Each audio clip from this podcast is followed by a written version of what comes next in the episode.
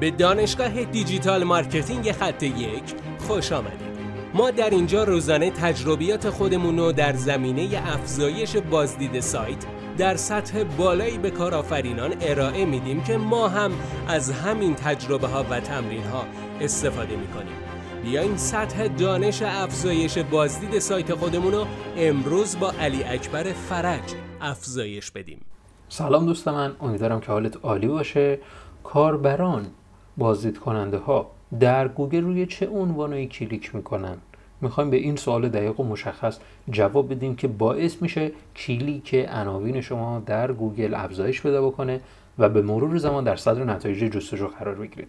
لطفا اگر ما رو دنبال نمی کنی درون این اپلیکیشن حتما ما رو دنبال کن که به صورت روزانه ساعت 8 صبح به شما یک پادکست ارسال می کنیم از طریق همین اپلیکیشن که به شما در افزایش سرعت سایت یا افزایش ترافیک و چیزهایی از این دست در خصوص digital marketing کمک می‌کنه که موفقتر و بهتر کسب و کار خودتون رو جلو ببرید. خب بریم سراغ این که در گوگل از چه عنوانایی می‌تونیم استفاده کنیم و بهتر بگیم کاربران از چه روی چه عناوینی کلیک می‌کنن.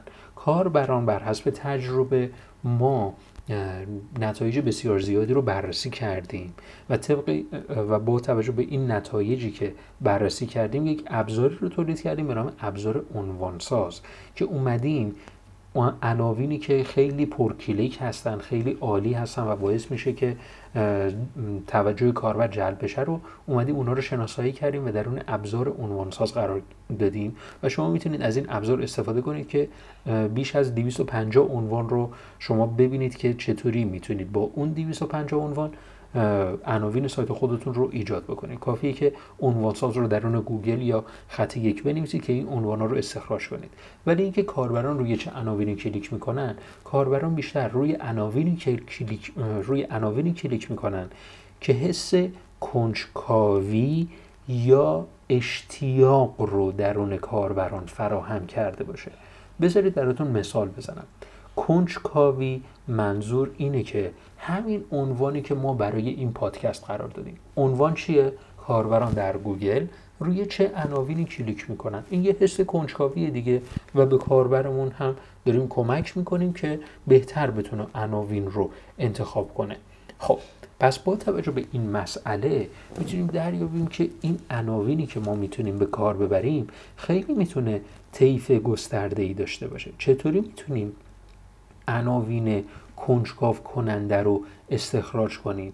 کافیه که مطلبی که می‌خوایم بنویسیم رو قبلش عنوانش رو مشخص کرده باشیم و بعدش مطلب رو بنویسیم. خیلی از افراد میان مطلب رو می نویسن و با توجه به مطلبشون عنوان رو مشخص می‌کنن.